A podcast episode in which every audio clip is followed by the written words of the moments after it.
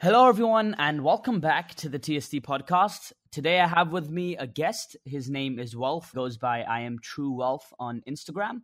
So, if I'm not mistaken, you you have a few different streams, but you're uh, you have a podcast which focuses on hip hop and its influence worldwide. So, would you like to tell us a bit about that and introduce yourself?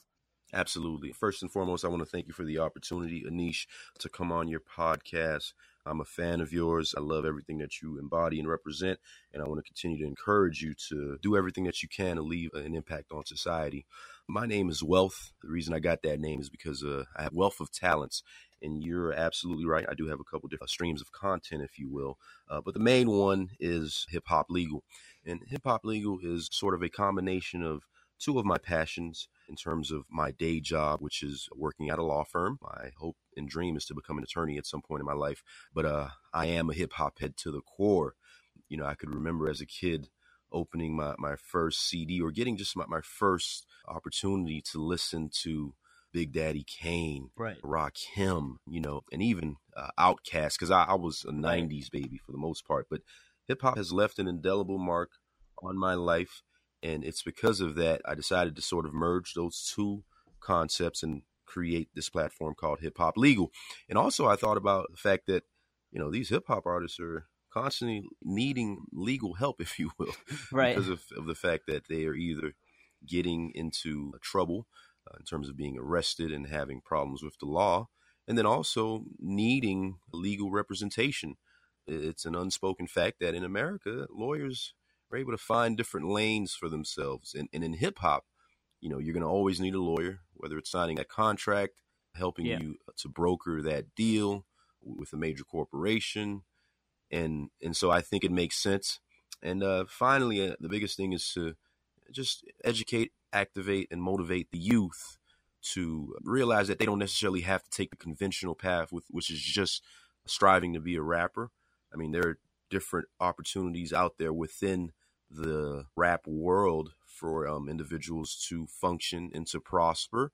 And furthermore, you know, it's all about thinking outside of the box and right. not being a follower and being a leader. And so I just want to show folks that no, you know what, no matter where you're at in life, you can still be unapologetically hip hop right. and be honest to yourself at the core, but exist in a corporate America space. And so that's who I am. You know, again, I, I thank you for the opportunity, and I look forward to, to having uh, this conversation with you today. For sure. Thank you for being on the podcast. So, there's a few things that you wanted to talk about. Uh, firstly, you wanted to talk about influence of hip hop worldwide, and being a, a, rap artist myself, I certainly see that influence. In fact, one of the main reasons why I started doing hip hop was because I was inspired by some of the artists who use their music as a means to spread awareness and bring about change. So, what are your thoughts about that? And who would you say are your favorite artists in that sphere of talking about world issues eh, through their music and hoping to bring about a change? Yeah. Well, you know, first and foremost, I want to say your story exemplifies the beauty of hip hop, right? And, and if you think about an art form that was started in um, uh, buildings over in the Bronx uh, when there were tough times going on, right? uh, and folks did not have anything to cling to, no sort of social programs. But what they did have is big speakers and able to use their resources, which weren't many, using turntables, effectively putting uh, records on those turntables, and then being creative enough to say, hey, let's scratch these things up a little bit and let's create a vibe based off of that. Yeah. So you got that, and, and from that, obviously the b boys that came about, and then hip hop as you know in terms of cultural piece meaning the different components of it and how that has spawned into this worldwide phenomena i mean obviously now it's a little bit more watered down and you know again i just think that no one would imagine that here we are in 2018 where we have a niche, you know the uh, annihilate um, that is doing huge things over in india in terms of putting out his music and so I, I think it's a, a, beautiful story, man. And if the uh, originators, Marley Marl, would love to hear stories about you, because it's like, wow, this is the impact that I had on the world, you know. And, and so, yeah, again, I just I encourage you. But in, terms of, of me and, and who you know, my favorite artists are in terms of worldwide impact. And, and, and it's always a tough question to answer because obviously you got to pay homage to the um, originators, the ones that uh, created the art form. So, yeah. you know, I did mention Marley Marl. You know, obviously there are those guys from that early era. I mentioned one earlier, Rakim. But for me, sort of yeah. going down the line, because like I said, I'm a 90s baby. So Nas has to be up there. And then, you know, you got to put the, Nas. Oh yeah, Nas. I love him too. I, I yeah. he was like one of my main inspirations for my uh, recent uh, album uh, or really? sorry EP, Liberty. Okay. So I actually started writing those songs on Nas beats. Oh. And then ah. I, I transformed them into my own beats. Wow. Uh, yeah, 90s hip hop did have a big influence, especially Nas's music. Hey, so I, even though I'm 16 years old, I'm part of the new generation. I, I really like 90s hip hop. Wow. And I've listened to a lot of Nas music. Bro, listen, I commend you, man, because we're, we're sort of missing that over in the States. It's a different kind of vibe here, which I don't know. I mean, it's, it's a gift and yeah. a curse. It's there are positives and negatives behind it. I'm sure the, these young guys are able to make money, but to what end? Because you know, oftentimes, and again, when when I think about like the hip hop legal brand, it, it's sort of exposing, you know, like I think for from a, real intellectual standpoint, you can see how this music is somewhat detrimental to the plight of our youth in in terms of the ignorance and not providing a, a more educated space for you know the young kids yeah. that are coming up and, and even adults to just use hip hop as something that's bigger than just music, right? Because people always say, you know what, I, I just want to get the vibe and I want to dance in the club and and that's all fine and dandy, but that can't be like the overall image of, you know, and, and what's popular. I think what sucks is that in the 90s, you, you had a variety. Sure, you had your ignorant stuff, but you also had your conscious stuff that could become, you know, this yeah. powerful force. And I feel personally that it is intertwined with the meaning the uh, destruction of conscious hip hop is intertwined with the prison industrial complex, America's lack of providing education in that quality education that is and also you know just different issues. I think it's all interconnected because i feel that it's a way to destroy certain communities and keep certain folks uh, in a particular position but that's just my, my personal thought on it and i think you know it's always good to have an intellectual conversation about it but when you think about these corporate leaders and executives it stands to reason that they would sit down and say, hey, you know what?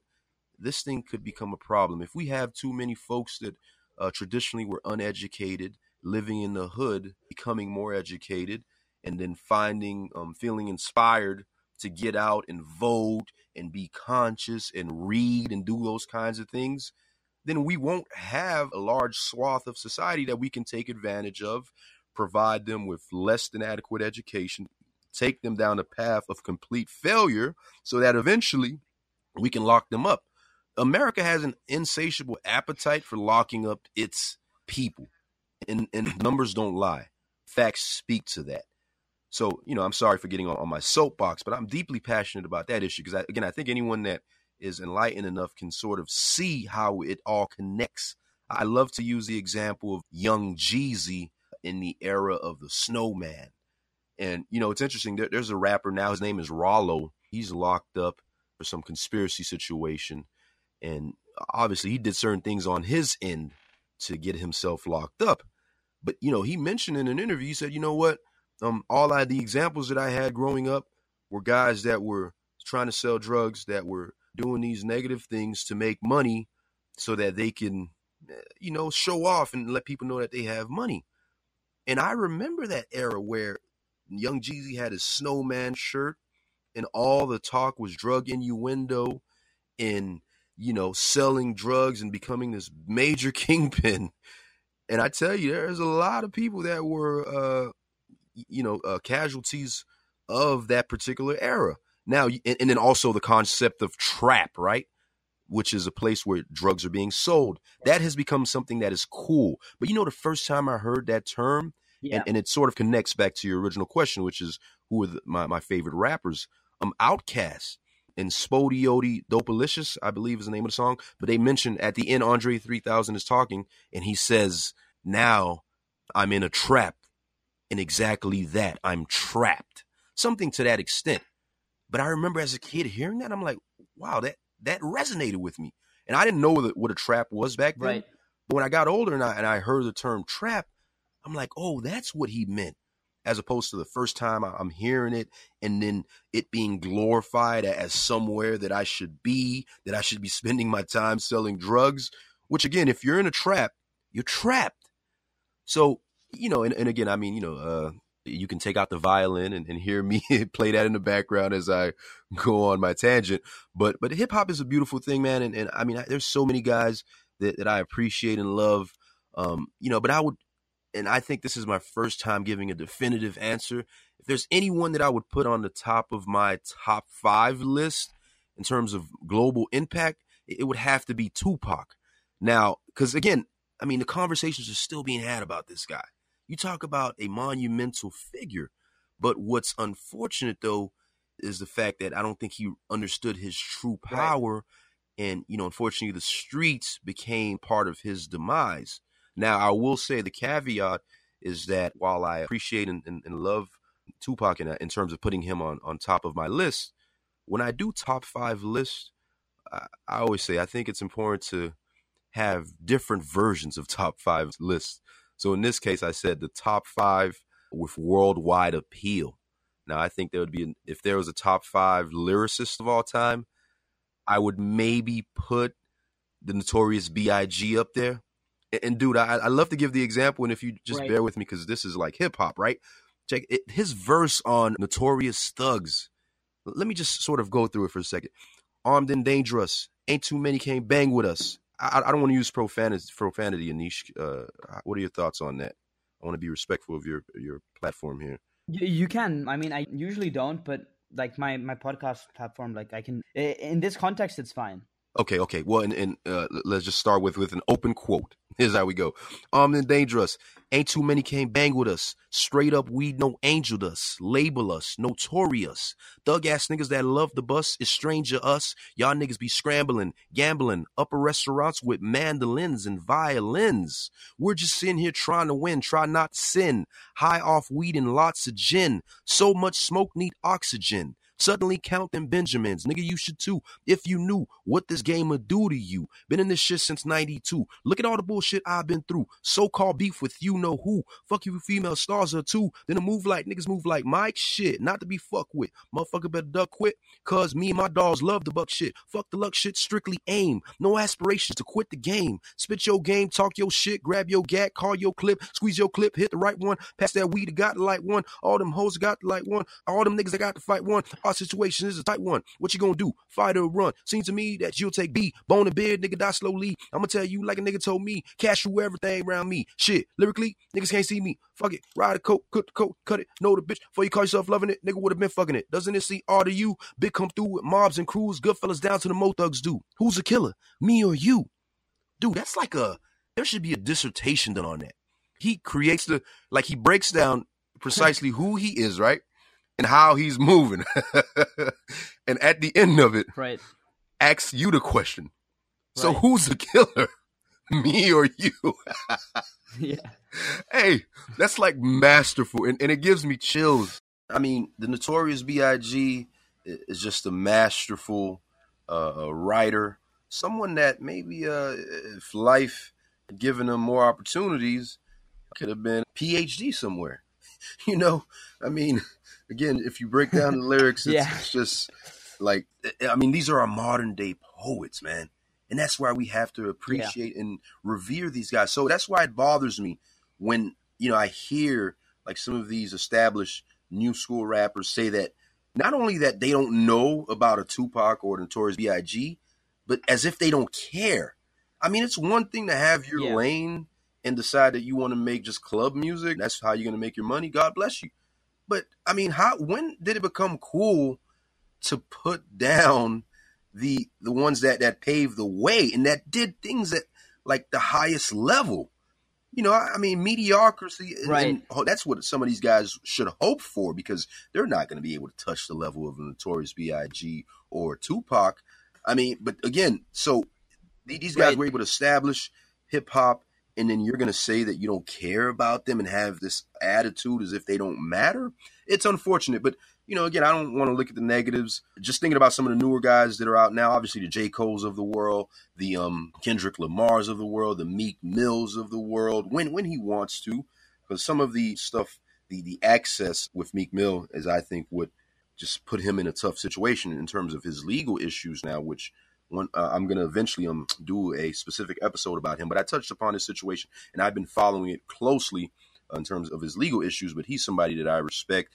And then for me, like one of the best guys that may not be like of this newer crop of rappers, but within the past ten years, has to be Lupe Fiasco. I think there are levels of rapping, and and Lupe for me is like at the top I mean, you talk about I mentioned how Notorious B.I.G. could have been a professor. I feel like Lupe Fiasco is a professor that decided to rap. but um, yeah, I mean, it, it, it's a beautiful space. Thank, thank you for the question. Right. Yeah. I mean, I've heard of Lupe Fiasco. Uh, I, I, haven't listened to many of uh, oh many of his God. songs. I haven't listened to much of his music. I yeah, I, listen I, I get to and it would truly soon. help you.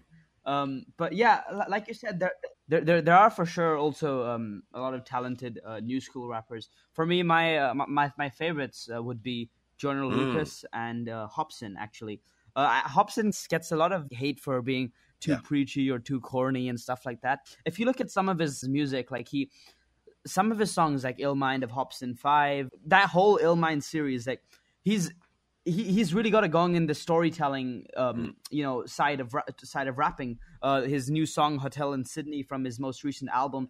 He's, I think, he's a really talented guy. He can tell stories very well, while at the same time keeping uh, complex, multi-syllable rhyme schemes. So he's also oh, um, wow. a big inspiration. That, that, that that's awesome, dude. Um, Look, you know the thing about Hopsin, and I've heard people so, say this is that uh, he sounds like Eminem too much, which I don't get. I mean, what's wrong with that? You know, but I don't know. People are going to, oh, and that's the thing. In, in, the States, folks are critical over the stupidest things. Yeah. I mean, you could be the best lyricist, use multi-syllabic uh, rhyme patterns, and, and, and just be a beast.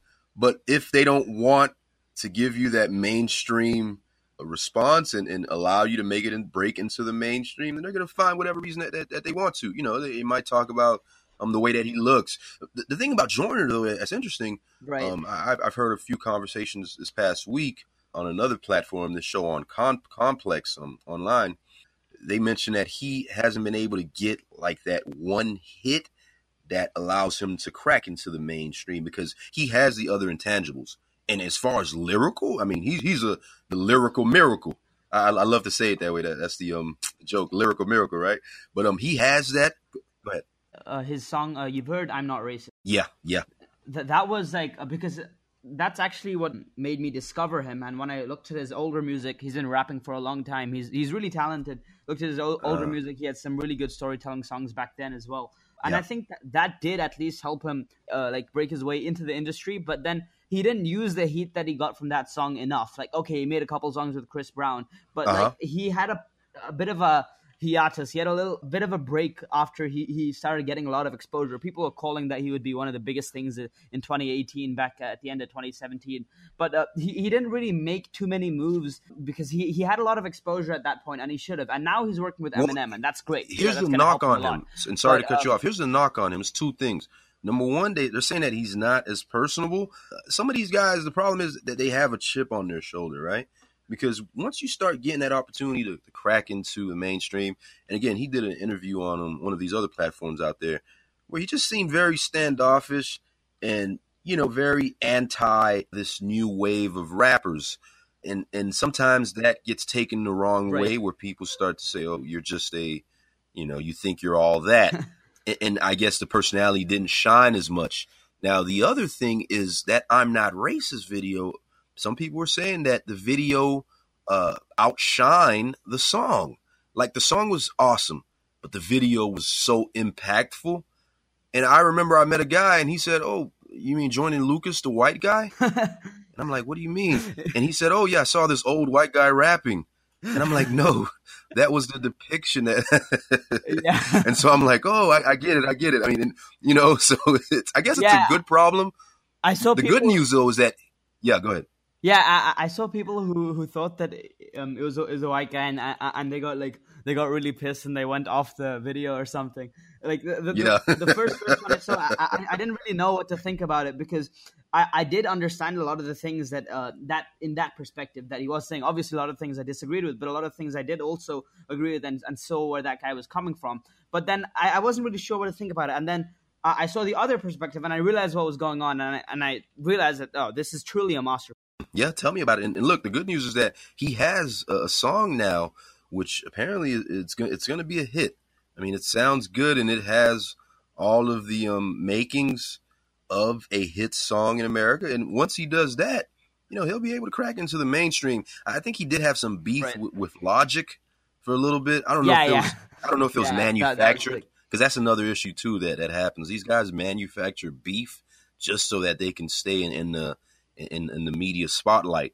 Uh, you know, right. one one of the dudes that, that loves doing that, and I, you know, I, he provides so much content for me on Hip Hop Legal. But um, Tekashi Six Nine uh, uh, is one of the main orchestrators of that concept of trolling, and and it again it, tying it right. back to the uh, uh, how we started the conversation in terms of hip hop's global response and where it's at now globally. Eh, you know, I mean, to think that now you have a kid that is half Mexican, half Puerto Rican. Um, has six nine tattooed all over his body. Um, has uh, rainbow colored hair and going around trolling people. And look, if it was just that, and it was just like you know some pop culture kind of thing, because hip hop culture has become like pop culture because everybody pays attention to it, and it goes to show you like what what cool is, right? Hip hop is the coolest thing on yeah. the face of the planet. Corporations are understanding that, and, and, major companies, so on and so forth. But the the problem with Tekashi Six Nine is that he tries to take the stuff to the streets, and God, God bless him. I mean, the kid I don't think understands the ramifications of telling a grown man to s uh, suck your d.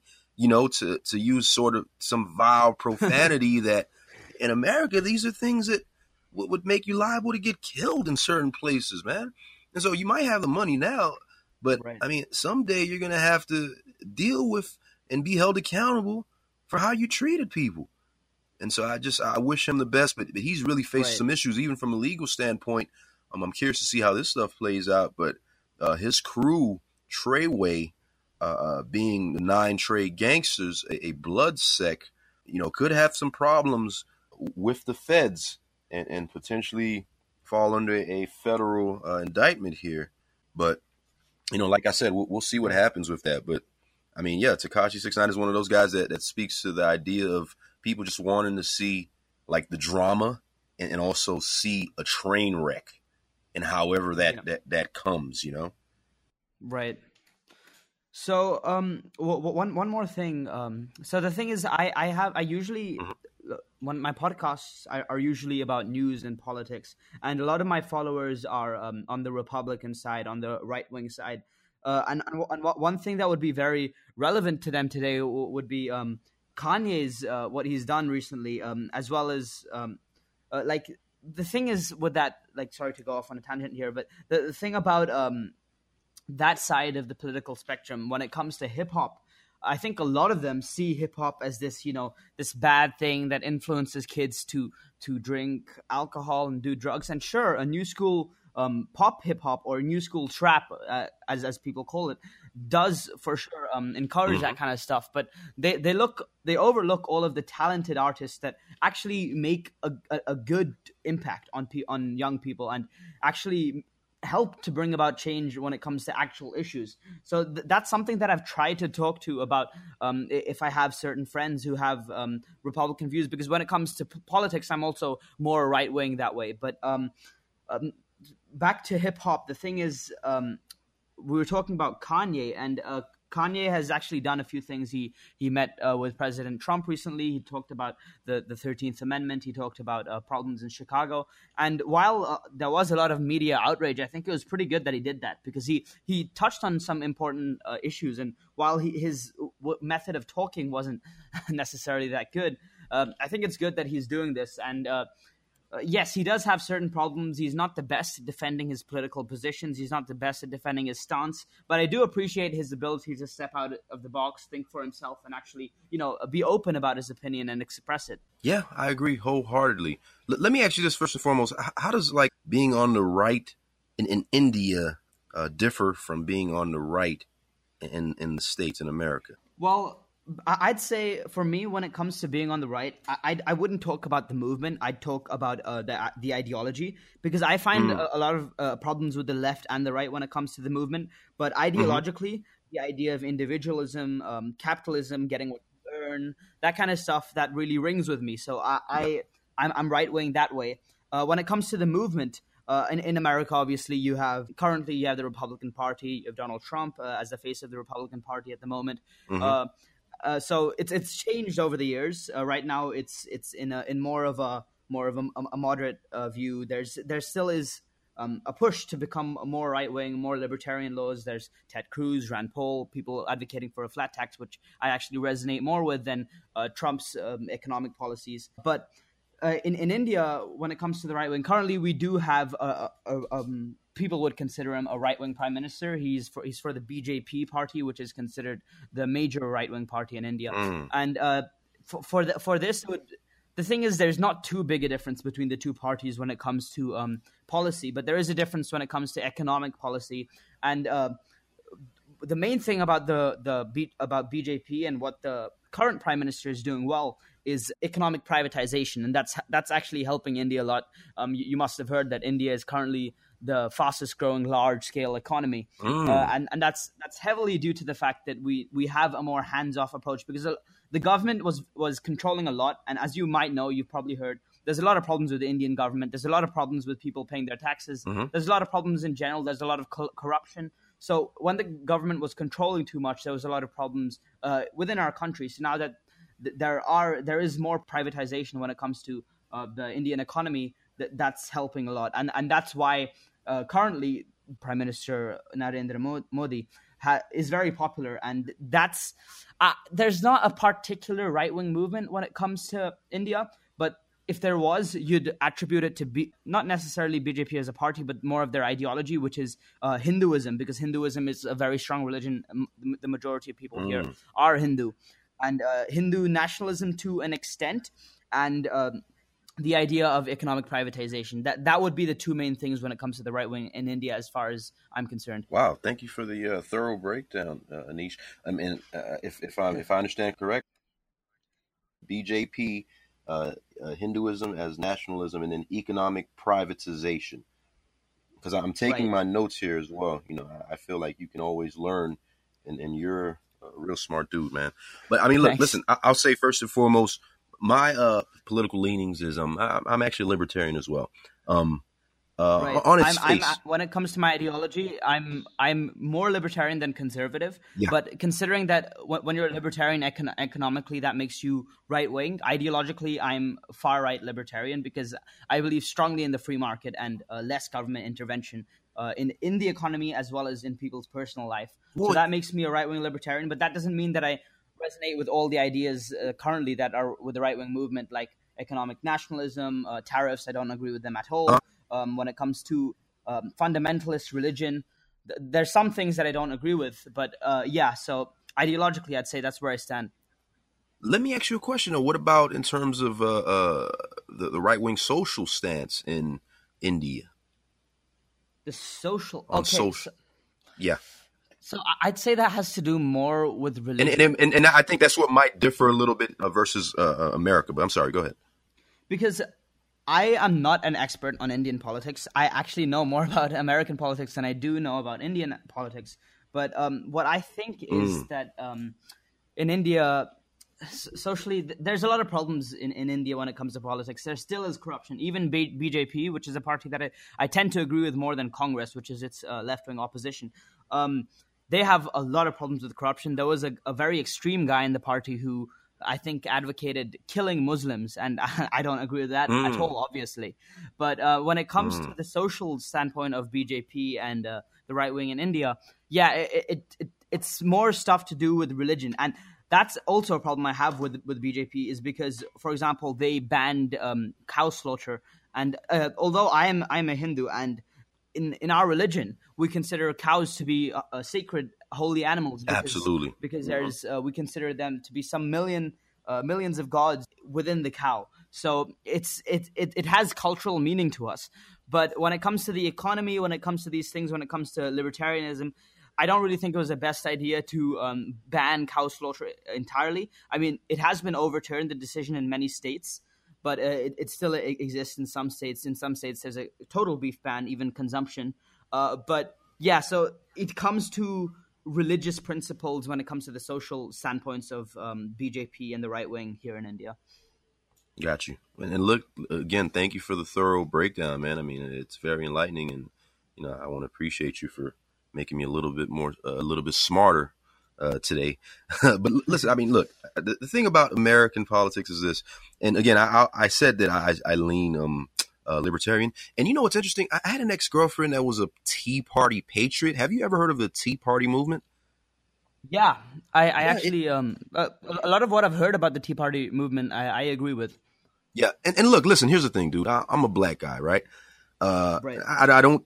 I try to, to not like uh, uh, make that uh, something that is is at the forefront of a conversation. And and and for me, it, it's beyond that because I, I, try to see a person's mind as opposed to what they look like. But in America, uh, I think race is is a, a an issue that uh, is always apparent, you know.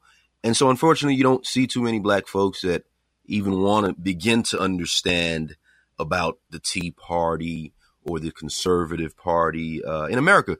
But you know, my, my ex girlfriend, um, and she was an Italian chick, uh, but she she told me that when it comes to libertarians, look at it almost like a um, it's almost like a cross, right? Uh, you got uh, right and left on that cross, but then you have up and down. She said a libertarian yeah. would be like further down, but then to the right which I, I forget her rationale yeah. behind that, but it sort of did make sense because you know certain views might resonate with you in terms of um, um uh, or resonate with conservatives in the Republican Party, but but other views don't. So I always found that interesting. But listen, as far as this whole Kanye uh, d- debate goes, I, I find it uh, to be extremely fascinating. And for me, I said on my podcast that Kanye is a revolutionary, man. Um, what he did in terms of going in and having right. to sit down with, with, Trump, I commend him through and through for it. Uh, putting the narcissism aside and him trying to accomplish his own interests, I posted something on my own personal Instagram, um, I am True Wealth, uh, where I was like, you know, you can see him uh, playing out some of the rules and or the laws in the 48 laws of power which is a great book by robert greene out there folks haven't read it but you know you got him uh, uh, uh, building Trump and, and, and making Trump feel like the master. Um, I forget what law that is, but but you know, Trump felt comfortable and felt good to have this guy there stroking his ego.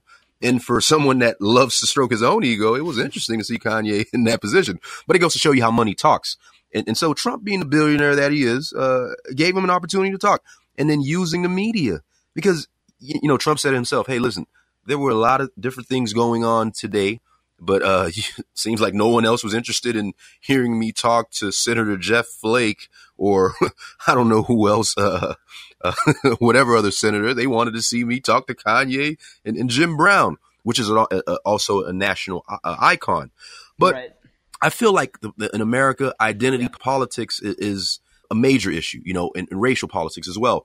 I think on, on one, absolutely, on one end of the yeah, spectrum, sure. you have liberals. And again, these are just my, my personal opinions on it. And the thing is, I'm okay with saying that I don't have all the answers. I, I think another problem is that folks want to say, hey, you know, I'm on this side of the spectrum and it's either you believe my way or you're completely wrong. And we have to disrespect and, and, and call each other names. And that, that's going to be the end of it as opposed to, hey, th- this is my opinion. Right. This is your opinion. Well, okay, let's try to come up with an opinion or a thought and a solution that's going to help out the country at this particular time, right. you know, because I think answers are fluid. It, you, it can't be the same exactly. answer every time. And from an intellectual standpoint, you got to be willing to uh, hear yeah. uh, other arguments that are contrary to yours so that you can challenge your your ideas. You know, you can't always be right. But, you know, I, I digress. But um, you know the thing about Kanye, and he said it like we, uh, meaning the, the black culture, the, the black community, accept that hey, we have to be on the left, right? And part of that issue is because the left has provided some things for us, yeah, uh, in a sense, but not not in an effective way, not in a way that uh, you know, with their initial plan, which was to empower folks that were, were left out and didn't have the same opportunities so that they can eventually get to a point where they can uh, uh, stop relying on the government so much. But here we are, uh, since the days of um, uh, FDR, uh, still right. relying on these social programs. And the un- unintended consequence of that is that it, it has affected society uh, in certain negative aspects. Um, I, I think, again, when you think about the welfare state, the fact that, hey, you know, at one point in the 60s, um, you you saw this uh, uh, the shriveling, this this uh, decimation of the black family, where you know these um these housing projects began to get propped up uh, in Chicago in, in particular. It's so it's interesting that Kanye was there, but these housing projects began to get propped up. Um, and in that you started to see certain rules where hey, to live in this particular housing project, um, you couldn't have a husband. There couldn't be a male figure there. And j- just bear with me for a second. I think it's intertwined with what happened in terms of black leaders uh, being ruined and destroyed and, and killed off. Uh, obviously, with COINTELPRO uh, and and you know FDR, uh, excuse me, um, uh, uh, Hoover leading that charge and, and, saying that hey, our biggest fear in America is uh, uh, the black people having a black messiah or someone to pull them out of their situation, show them that they can do things on their own. In a nutshell, so it, it, it was a multi-tiered approach to getting that accomplished, right? And so what they did was remove the leaders. You create these housing projects. You start to give these people hope that hey, this is the only option that you have out there, and then you know you get an influx of drugs and guns in these communities uh, with the uh, 80s crack era uh, epidemic that came about. And that effectively was effectively was a way for these people to kill themselves, ki- to kill off each other, and for uh, America to create the strong prison industrial um, uh, system that it has in place now. But I mean, it speaks to precisely what to what Kanye was trying to accomplish. Because again, there were nuggets of wisdom in there. I mean, put the other stuff aside. He talked about yep first of all, um, having ownership and being able to to have something as opposed to trying to uh, be offered something or given something. And the truth of the matter is, you got folks on the left that don't really care about uh, exactly. black people, so to speak, that aren't. I mean, again, it, it, it's. I think it's it's two two particular groups. One um, that that says, "Hey, we don't care about what color you are. We don't care who you are. Uh, it's about pulling yourself up by your own bootstraps and making the best out of your life, right? And you got another group that doesn't care either, but they're like, you know what? We're going to help you uh, to pull yourself up. But they don't really help, is the thing. And, and we have to push back, meaning the black community, uh, to Republican, uh, excuse me, Democratic leadership, because there has to be a change. I mean, it, it, have have things become better? Have things gotten better to a certain extent? Sure, but I mean, I feel like we lost an opportunity in terms of, black exactly. people just letting um, uh, the message uh, uh, uh soak in, soaking in the message, taking it in, and then having a larger conversation about it. We got lost in the fact that hey, you got this guy in Trump that uh, tradition uh, historically that doesn't have the best views on black folks. I mean, you know, you, you, talk about some of the things he has said about um, Haiti in terms of it being a, a crap hole country, places in Africa.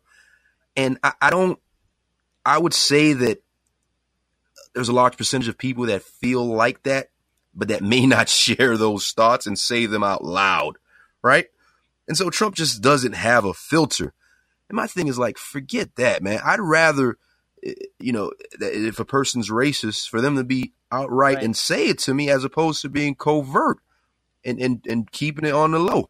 You know, because that way they can try to trick me and make me feel that they're on my side when they're when they're really not. And so, you know, Kanye also mentioned the heroic uh, uh, right. uh, journey, a hero's journey, that is. And that resonates with me a whole lot because right. I feel people are too caught up in this day and age, in the age of social media, with worrying about the next person and commenting on what someone else is doing. We all have a hero's journey that we are here to accomplish. Uh, Trump seems to have been pretty successful on his hero's journey.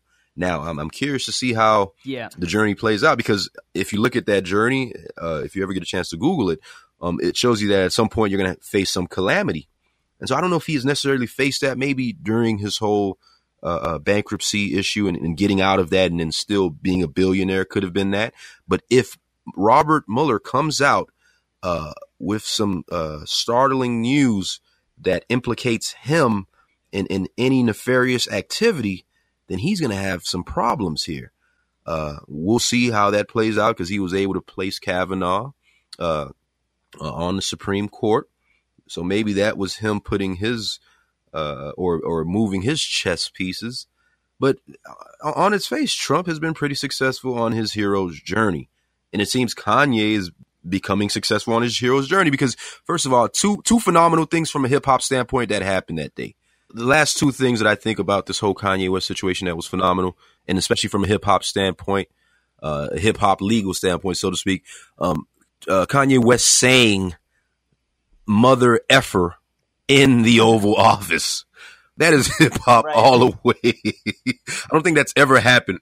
And look, people forget that historically that there's going to be people that that uh, uh, do historical um, breakdowns of what happened during the Trump presidency, and that's in the books. And then the second thing, he got a sitting president to say that, hey, this guy could potentially become right. president at some point.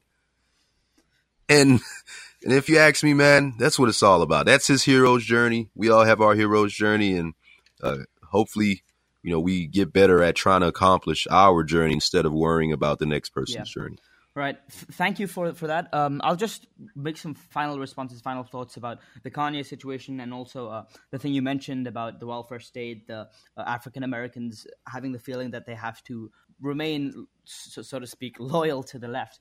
Um, here's my th- thought on mm. it because I think that um, one of the main thing that things that did appeal to black people um, in America that they thought that which gave them reason to believe that the Democrats actually cared about them and, and, wanted to help them was definitely the welfare state because the Democrats were like, okay, we're offering you these benefits, um, direct benefits, but what they didn't see the the harm that they could cause because that's that happens to all beneficiaries, so-called beneficiaries of the welfare state, is that they once they rely on the government for their livelihood, they become entirely dependent. They can't make money for themselves. They can't be independent. They can't be self-reliant. So then it causes a poverty trap, and that's what's happened in a lot of black communities. Also, the problem with black fatherlessness that happens because of the fact that the welfare state is so big, and women can essentially marry the government, which means that they can rely on the government to um, supply their their children with a livelihood, and that that has majorly what is that is majorly what has caused black fatherlessness as the welfare state has uh, enlarged black fatherlessness has also increased and that's one of the biggest problems in my opinion that uh, plagues the black community today in, in the united states of america uh, so th- there's a lot of things about, about about that about the about the left and how they've managed to appeal but I, I think there is a, a serious problem with the way that they're going about it. Uh, the problem there's problems with affirmative action. There's problems. It, it, hurts the people who do it in the in the first place. It causes high dropout rates. Uh, I won't go into too much detail about that, but there's a lot of these policies that on the surface seem like they may be beneficial to um, African American folks, but actually tur- tur- turns out that they hurt them more than um, any other policies. If I could of. just add add one little thing here, Anish, and again, I like to challenge both sides of it, right? my fiance, uh, right. she, she's an attorney, and and she, you know, we she's a conservative, right, through and through, uh, a black woman, and we have this conversation all the time. My thing is like, all there are there real alternatives on the other side that doesn't mean effectively closing these social programs, uh, and then giving someone the opportunity to pull themselves up by their own bootstraps. Because what happens if someone doesn't have bootstraps or doesn't have boots? Right. So you know, and it's a and it's a tough conversation. It's a tough. There aren't, I think, any real answers to it. But I think again, when folks come together and have their real conversation without being so judgmental, uh, then maybe we can accomplish something. But go ahead.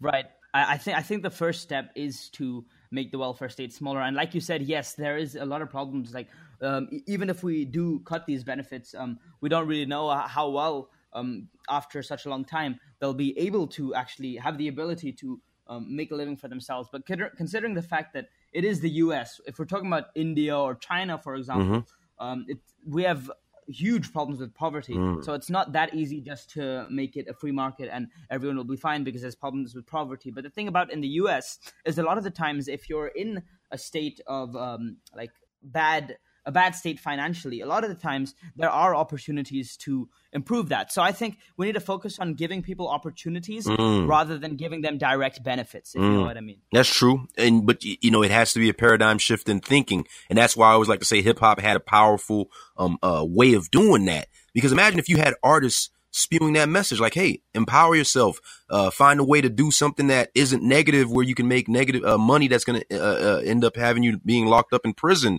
uh, you know, as opposed to what they're doing now, then maybe right. we would have more people that are equipped to do that. But I think if for a lot of people, they're so reliant and been conditioned to it because this is a generational issue in certain communities yeah. where grandma was on welfare, mom was on welfare. Now the daughter has two children at the age of 16 and she's on welfare. And unfortunately in America, the beacon of capitalism, it's a dog eat dog world. So I, I, know that I have a lot of friends on the right that are well off financially. Uh, that really their intention is just strictly, hey, from a financial standpoint, I'm, i want to pay less taxes, and, and that's it. You know, I'm going to do my little bit of welfare to give back, but I don't think it's enough where you know we would be able to take care of the folks that really can't take care of themselves, and so a lot of people might get hurt by it if something drastic happens like that. Anyway, um, th- that'll actually uh, be time to wrap up for this podcast. Uh, thanks a lot for being on. We had a great discussion. We'll definitely uh, do this again sometime. Talk about some Absolutely. other things. Um, definitely, there are some insightful, insightful things on both ends of the conversation. Uh, thank you for being on the podcast. Uh, this has been your host Anish Satpute with I am True Wealth. If I'm not mistaken, that's your yes, Instagram account. Uh, be sure to check him out. Be sure to follow the TST podcast at TST Politics on Instagram. Uh, and that'll do it. and me. also the Hip Hop Legal podcast. Yeah, for sure. Uh, forgot to mention that. So, um, Wealth and, and I'm going to bring you on as well, Nish. For sure, that'd be great. That'd be great. Yeah. So Wealth also hosts his own podcast called the Hip Hop Legal Podcast. So be sure to check that out. You can find it uh, through his Instagram account. So that'll do it for us today uh, at the sign of the dollar.